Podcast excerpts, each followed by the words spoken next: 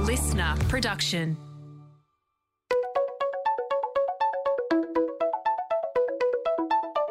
Hi, this is Paul McIntyre. Welcome to the MI3 audio edition. I've been a business journalist for 25 years covering the marketing, media, agency, and tech sectors. In this series, we talk to industry leaders about the global and local developments that you need to be across this week. Well, if you're in media, buy media, or just consume media, you might want to sit down. With us today is New York based media ecologist and founder of MediaVillage, Jack Myers. Jack was our lead in the second ever edition of MI3 back in 2019. Feels like an age, let me tell you. But even then, Jack was making some big calls on media automation, artificial intelligence, and the future of relationship based selling, or a lack of it perhaps. Jack has the knack of clarity in pinpointing where media is really at in its big cycle of change when most of us are distracted by the tactical demands of day to day business. When we last spoke, Jack was predicting by 2025 that 95% of all media transactions would be informed by media intelligence, 65% would be completely automated, and just 25% would remain relationship and ideas based. It could, he said, impact half to three quarters of jobs in media and digital buying teams. Since then, retailer media, think Amazon, Walmart, and Target, selling their owned media channels and customers to advertisers, has rocketed. There's much to cover. So welcome back, Jack. An honor, um, Paul. Thank you. Great to have you. Let's start with this automation thing that, you know, the big prediction that we, we talked about a couple of years ago. Fascinating back then when we, when we talked. So how are media and agencies coping in the US at least uh, with that little trend, Jack? Is that 2025 prediction holding up from you?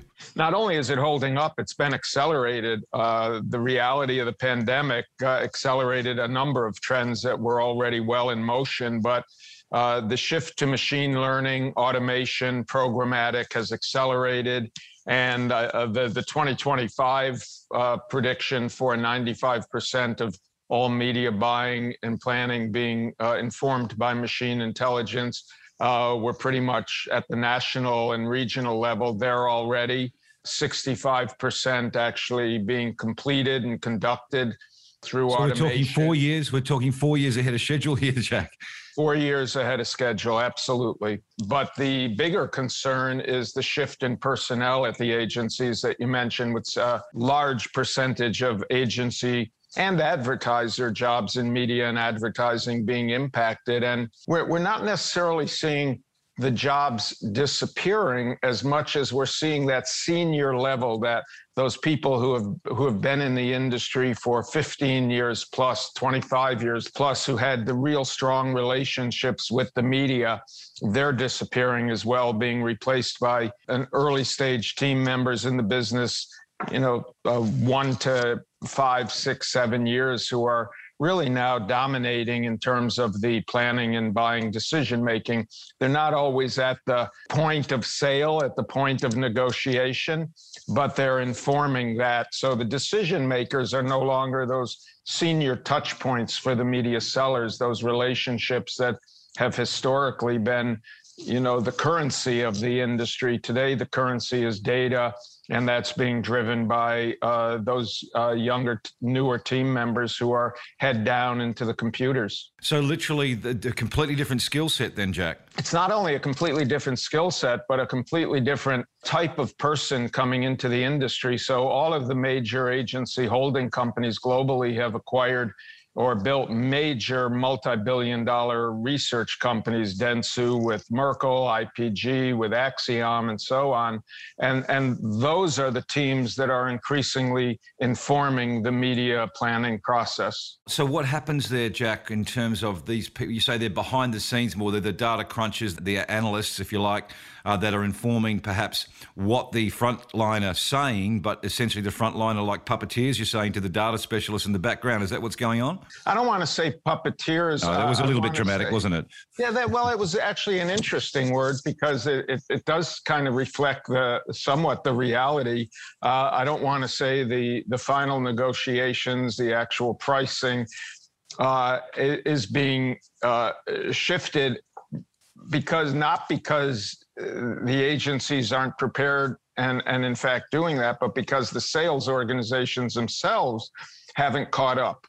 Uh, they're they're they're they're still operating many in many legacy ways. So what we're seeing is a new wave of companies, the Trade Desk, uh, MediaMath, um, Magnite, and others uh, who are, uh, at least in the United States and, and increasingly globally, uh, driving uh, much more of the um, media transaction uh, happening within the computerized programming programmatic models. So, do you think, Jack, you saying then that that media agencies are ahead of media owners in the in the in the development and maturity or the adjustment and shift to a data-based uh, media economy? Is that what you're suggesting here? No question about it. First of all, the agencies have access to their clients' first-party data.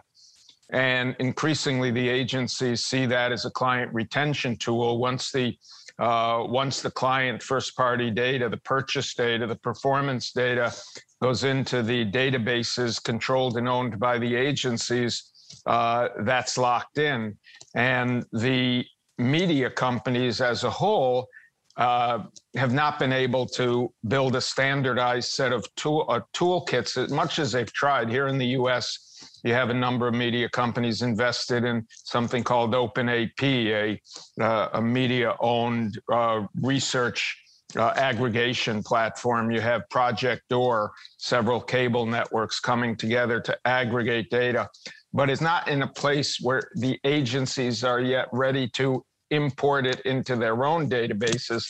So the media companies, in many instances, are in fact going into the negotiation blind the agencies know have clear data on what media most meets on a customized client by client basis what meets their planning criteria most effectively. And the media companies uh, are coming in and all they really have that's currency, that's common currency, is here it's Nielsen and ComScore. Right. And so this lack of coalition of the willing, if you like, or is it a lack of coalition of the willing on media side? Is the intent there, the execution is lacking? What are they not doing that's landing uh, with the buy side uh, effectively enough at the moment, Jack? What, is there more aggregation required, more more alliances, or better execution on on a data set? You know, the media sellers are in somewhat of a lose lose proposition. You have companies like uh, NBCU, which has major assets across linear media, uh, cable and broadcast, digital media,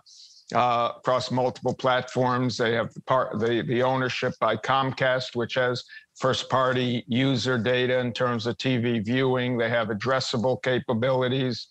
Uh, and, and they're doing probably as good a job as anyone in the uh, legacy media industry to uh, create a competitor, if you will, for uh, Facebook uh, and Google, which have their data sets already embedded at many of the agencies and in those systems.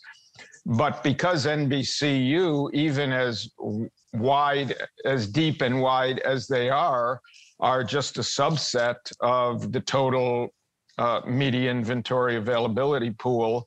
And therefore, uh, the agencies have no real reason to import their data to look at NBCU when they have data from their own systems and services that tell them what their opinion is of the NBCU inventory. Right, right. So they're not going to use NBCU. Now, you know, everyone in the television business and in the media, the legacy media business, and even the non legacy are trying to compete more and more with Facebook and Google and YouTube.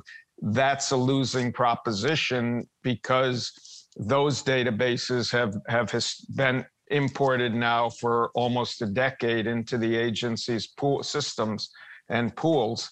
And the clients are already often using that uh, content themselves, that, that data themselves, because they're using those platforms for commerce, which leads us to the conversation you mentioned about uh, the Amazons and the commerce right. space. Right, and we're going to get to that. I just want to get. I want to. I don't want to let you go though on on what you see as the future of, a, say, a media sales organization or a media sales team. It seems like sales skills uh, are not far away from being, if they haven't already been usurped by, you know, data and, and sort of a, a much more of a crunchy uh, analytics-based conversation than the art and skill of selling, uh, Jack, and relationships. Well, the art and skill of selling has always been built on relationships, and relationships are, in their historic sense of one-to-one, are disappearing.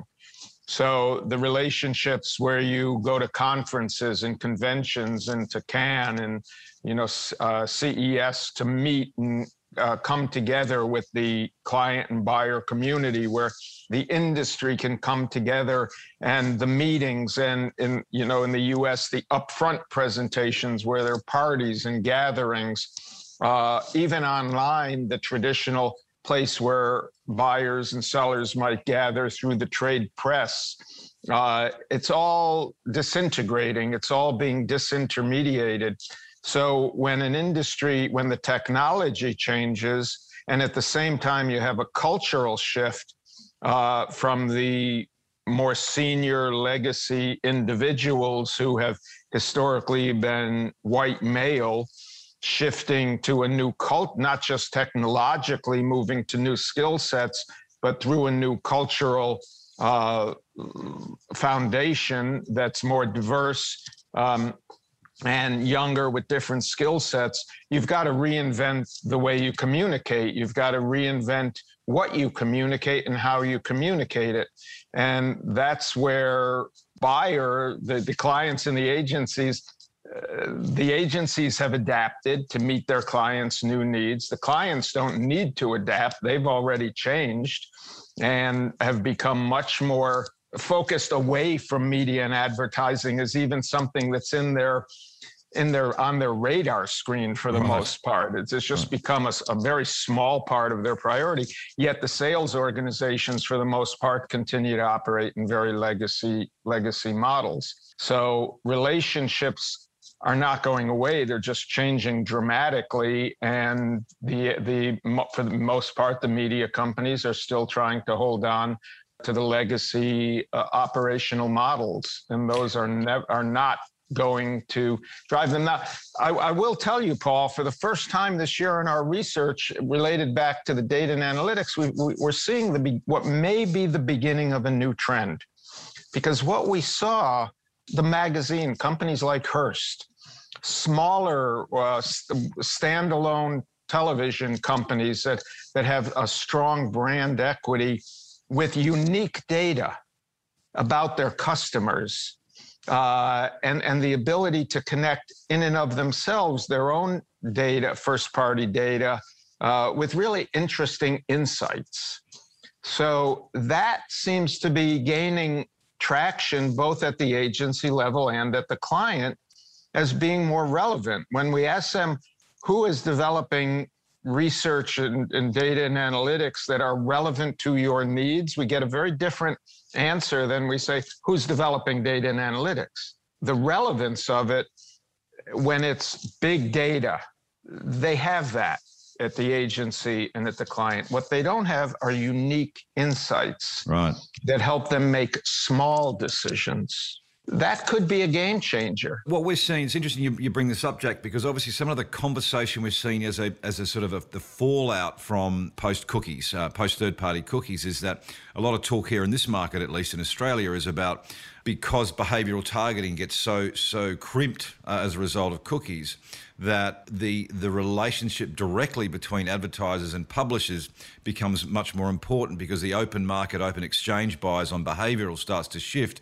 And to your point, there is some some of the publishers in this market at least are getting uh, first party data and and bringing that together uh, with the insights and behavioural insights uh, from from their own base is is something they're saying is a big opportunity and could be uh, could could move that way post cookie. Your thought on that? Your thoughts on that? Well, let me say for the first time that I've said it, and, and I think also the first time that I've heard it, we may be seeing in media and advertising a shift in prioritization from big data to small data. Elaborate, please. small data being insights that if the industry is going more and more to transactional commoditization and looking at advertising in, in the gestalt as more of a top of funnel model. And then the commerce players, whether it be Facebook, Google, Amazon, Walmart, and so on, are driving that bottom of funnel. And then in between, you have that middle of funnel where you're looking for the creative opportunity, the opportunity to reach a smaller audience, but to stand out among them. If, an, if a media company can come to you with a, rather than multiple terabytes of data, a piece of data that informs a, a small budget decision and says, here's a part of the market that you're missing. Right. And here's a unique opportunity to reach them through our channel. That takes you into a whole conversation about the need for custom creative and a number of other things. But those, that, I'm just seeing the earliest stage of data that suggests that that type of small data, that those small insights that can help inform a creative media decision is more valuable to these younger, more data centric media buyers who also are being told, you got to put something in there that's creative. You got to give us something unique. Every agency is looking at the same data pools, they're looking at but what are we what can we take to our client that's unique that's differentiated well this is the great irony isn't it jack it's a great irony and to your point we will hopefully we'll get to the creative side of it because you've got some big thoughts and big views on how in fact creative and creative agencies may be holding everything back on the media side so hopefully we might get there but it does uh, sort of point to this whole this whole notion around whether you everyone's using the same data. Everything's data commoditizes if you don't have something different. So even though it might be scalable and efficient,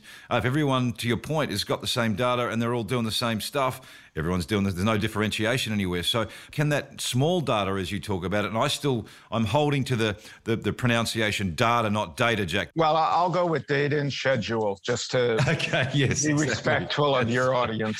Can this small data though be uh, ingested at scale to all these to, to the to the data analysts and the, and the big systems that are looking for big scalable sort of applications and executions? How does that fit with a? How does the micro fit with the sort of the macro trend of scale? That is the key question. And I think, and if those specialized content brand focused media organizations like the the print originated media the hearsts the conde nasts even the local newspaper uh, companies can't come to their to the industry with a unique proposition they're going to get squeezed out if they try to play in the commodity transactional game, they're going to have to dramatically scale back their costs, their overhead, and just drive numbers. It's it's the old story.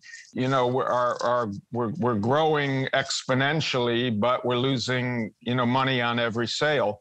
You can't both invest heavily in content, expensive content, and compete in that marketplace. If you're on on the media and inventory sales side, you're pushing yourself where the only thing that you're measured by is how many eyeballs you offer, and then dependent on someone else's data to uh, tell you uh, who that audience is. I heard you say data then, by the way. I heard that. Well done.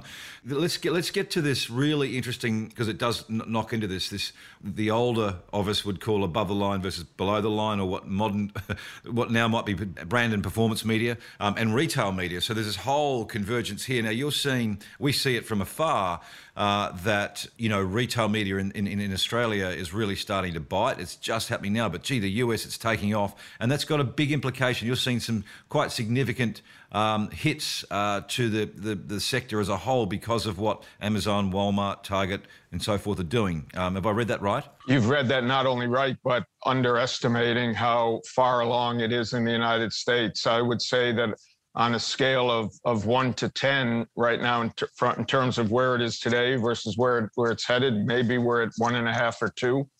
Uh, the Amazon, Walmart, uh, Target, and it's Roundel Media reimagined by Target. Uh, almost all the major retailers, uh, the, the, the drug chains, Walgreens and, and CVS, the uh, increasingly the the grocery chains, the supermarkets are building their online operations. Their online is increasingly important to them.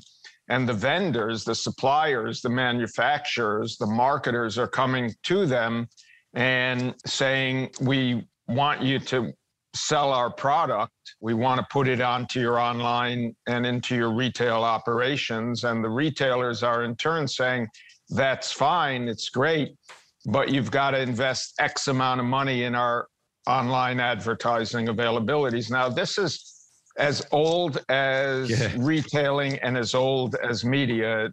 You know, the idea of the vendor paying for uh, media drove the newspaper industry forward. The vast majority of major newspaper advertising, retail advertising, was not funded by the retailer, it was funded by their their suppliers, their manufacturers. Right. You get your whether it's your, you know, you get your shopper tucked into the newspaper or in, in the mailbox or now increasingly online. And that shopper, you see, you know, this product on sale, uh, you know, Charmin or Love's on sale for, uh, you know, this week only. That's because the the supplier, the P and G or the Unilever, has paid for that inventory for that media opportunity. And that's now extending to online, it's extending into video. Uh, you see, Amazon has not yet done this, but it's on the cusp of happening where you're going to begin seeing advertising when you watch Amazon video content. Uh, I fully expect Netflix to find a path into that within the next five years. So the money's following, though. The money is following the retailers then? You know, historically, you, you, we, we've talked for a long time about above and below the line, the above the line being traditional advertising, the below the line being promotion, PR, sales promotion, direct marketing, uh, email or, or mail, direct mail. These were all below the line funds. Facebook and Google, YouTube, were the first ones to really pull below the line money up into the above the line uh, category. So advertising has looked for the past decade like a growth medium where the only growth was to Google, Amazon, and and Facebook. And you, you pull that out, and advertising has been either flat or slightly declining year after year. Uh, so now we continue to see the advertising, you know, we're looking at four to 7% growth potentially this year. Almost all of that, again, will be going to Facebook, Google, and now Amazon, Target, uh, Kohl's, Kroger, and, and the other right. retailers. So we can add a we can add a big macro category of retail media that's tracking the same sort of growth uh, trajectory as Google and Facebook. Is that what we're talking about? I think faster. Wow! And the market's responding now. There is no choice but for the market to respond because the manufacturers, especially CPG, consumer packaged goods, is forcing the decision that way because that's the, how they sell their product into the retailer. Are agency groups uh, in the US building retail divisions or capabilities? We don't have that here yet. It's still very much they're going direct in, in, in the early phases now, at, at this moment at least. Well, the holding companies all have promotional outlets. They also all have, you know, what we may or may not call barter or trade, which is also a growing factor where manufacturers use their unsold inventory or out of date inventory or whatever to buy media time through third party brokers.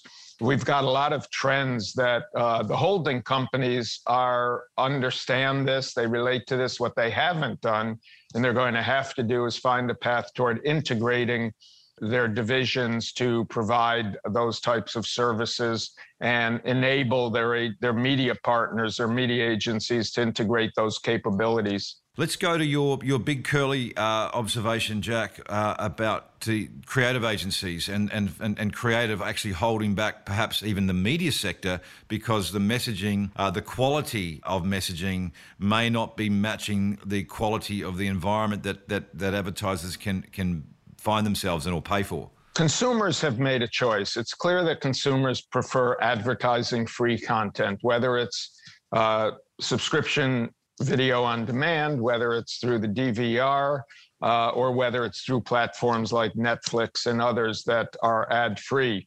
When they have a choice between an ad free and or an ad limited or a non ad, uh, a large a large percentage are opting for the advertising free content. Uh, where one of the reasons that YouTube has been such a successful platform is that the brands are creating original YouTube content. They may be inserting traditional ads into a lot of videos, but what they're also doing is they're funding, uh, you know, they're funding influencers. Uh, they're funding unpacking videos uh, for some of the fashion retailers and others, uh, demonstration videos. I know my grandson's uh, YouTube is one of their primary sources to learn about uh, new products in certain categories that uh, that they might be interested in. Legos, it's an extraordinary platform. When you search Legos on YouTube, you get hundreds, if not thousands, of demonstration videos. They may not necessarily all be funded by Legos, but they're an incredible marketing vehicle. And the creative agencies continue to be locked into the 30 second commercial that depends on invading the home as opposed to being invited into the home. We know that more and more categories are, are moving in that direction the creative agencies need to understand how to be in that business. So, what's the answer? what's the solution? Well, here? there's only two solutions. Either the creative gets better. So, the creative gets better in the existing formats, you're saying, uh, Jack? So, it's got to be better in the existing formats that we have now? Better creative in the existing formats and new formats. Right. And where does now, the. Now, we've talked about that. That takes you into a conversation of branded content. That's right. not what I'm talking about. Right. talking about advertising that consumers use and want to see, or when they see it, at least it fits within the environment. Uh, networks like Home HGTV and the Food Network here are examples of where you see a lot of endemic advertising that relates to the content. The vast majority of media brand, media content brands now do not have that clear a personality that advertisers can connect their message to the content. So you've got a lot of, you've got convergence of a perfect storm that is leading to increasing destruction of the advertising business. And we're not seeing from the media companies or from the creative agencies or from the media agencies a sufficient recognition of that danger to respond. And so, what becomes if they don't? I know you've said, look, they're going to be extinct, and you know, people, uh, those executives that have been around too long and haven't adjusted, they're gone in you know a couple of years. What what does the next couple of years look like if that scenario uh, doesn't shift? Extinct is too strong a word. We have to look at it like the printed word. You know, it's still print is still a pri- books. People still read books. Text text still lives, but it's not the primary form of communication anymore. We need to recognize that there are new forms of communication. They're, they're digital, they're online, they're mobile. New forms are on the horizon, whether it's uh, AR or VR or uh, other types of technology uh, that will be introduced. And they're going to need a new version and vision for the creative. They're going to require, I think, you know that that if you're a media seller today you you're in the position of making a decision whether you're going to go into the commodity bucket or you're going to try to build a, a strong core brand that gives you premium value to a select group of advertisers and then to target them and work closely with them and partner with them. Uh, it's it's you know it, it, you get that in sports you know, the U.S. Open is a very select, or or the Australian Open, uh, the French nice. Open. They're very select, high value propositions. Uh, sports overall has that same value. Uh, if you're a commodity trader, then like a you know like a large package store, you better have the lowest prices and you better have you know whatever people want you better be able to offer it to them and you better be able to find your penny or two margins in each transaction And if you don't have that, then you better be able to create value where you have 100 150 200 dollar uh, or thousand dollar or pound uh, profit on every transaction. Jack, I'm trying to get a sense from you on uh, what could be impacted as a result of the sort of the big regulatory moves uh, um, around the world, both on at a competition level, or you guys call it antitrust, but competition, but also more importantly privacy. And so this whole there's, a whole digital uh, system that's um, digital advertising system that's sort of been around for you know as we know 15, 20 years around cookies, which has allowed you know essentially uh, uh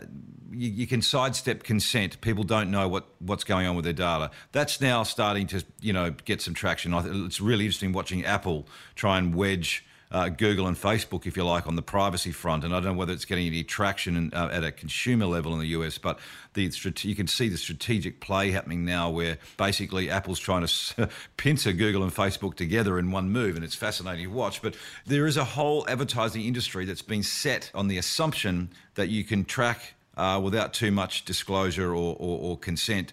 That's changing. And when we see what happens when you do give consumers, people, the option to say don't track me, i.e. the uh, the iOS update, you know, we're sitting somewhere between 10 and 15% of people saying yes, you can track me. 85, 90% of people are saying no, don't. That's got some really big implications for the entire system, including marketers and advertisers who have flown that strategy. Is there a big day of reckoning coming, or is it just going to be a slow evolution into okay, we've got a shift? Is a drama ahead? Well, there, there are a lot of people who are much more competent to answer that question than I than I am. But my sense is that it's going to be less of a day of reckoning than you're suggesting it might be. Uh, that the industry will adapt. The databases that are being used are increasingly first party data. That there will, yes, there'll be some media companies and marketers and agencies that are challenged uh, by those realities. But I also think that those are not the biggest issues to be addressing right now if, if uh, for the industry. Two more questions, Jack. What's the most sort of future ready or savvy media company in the US at the moment and why? Disney, mm-hmm. Walt Disney Company, because they're organized and structured to uh, enable their partners not advertisers, but partners to work in tandem and in, uh, synchronously across all of their platforms, whether it be the media platforms, the parks, uh, online, and create fully turnkey integrated programs uh, that include a, an, often a commerce component uh, in the parks or wherever.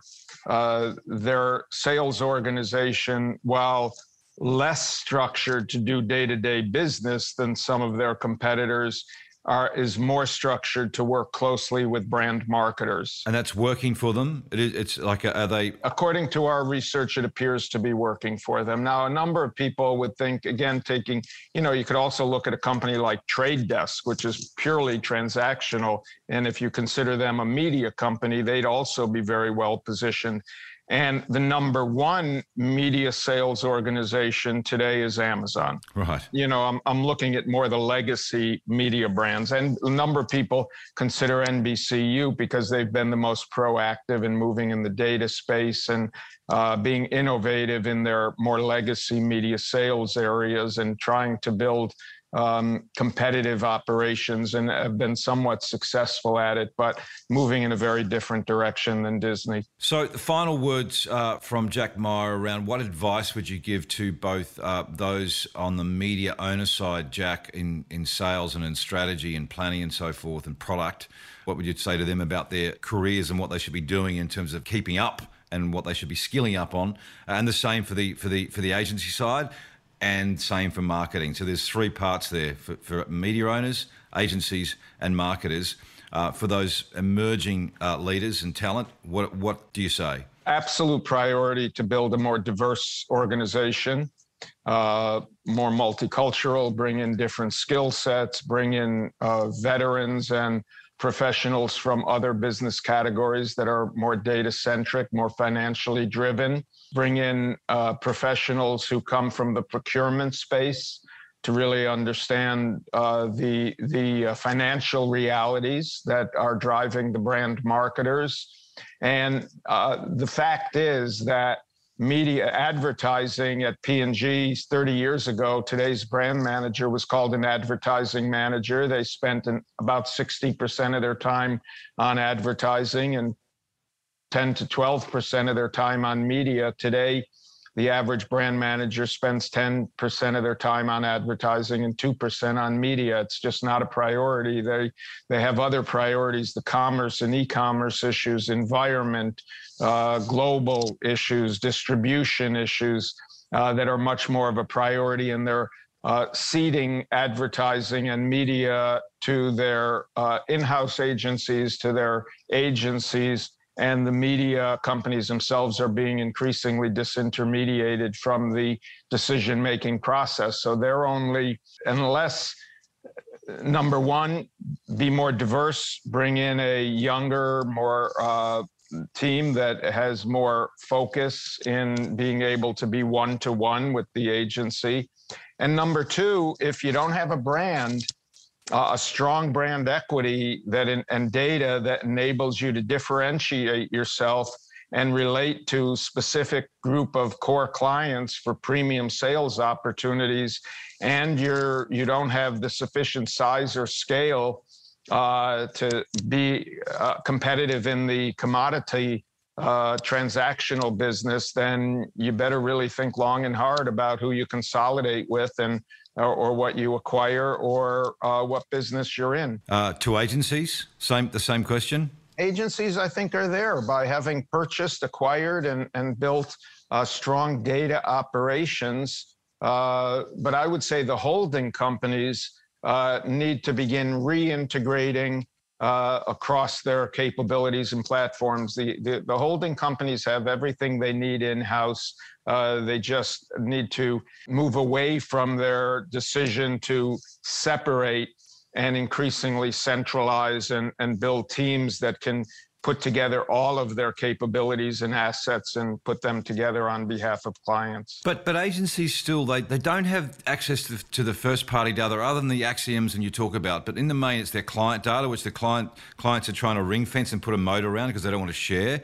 Uh, and then you've got the media sellers on the other side with the customer data. And what we see here at the moment is there's a lot of push from the agencies to get that that that customer data direct from from media owners. That's their next little gold mine is trying to get that data data. So there's still something there from, from the media owners that the agencies want that the agencies don't have yet as much as what they'd like at least. Merkle's and Acxioms and others that the clients are increasingly sharing their first party data with the agencies. Okay. And depending on the agencies to convert their first party data into media decisions.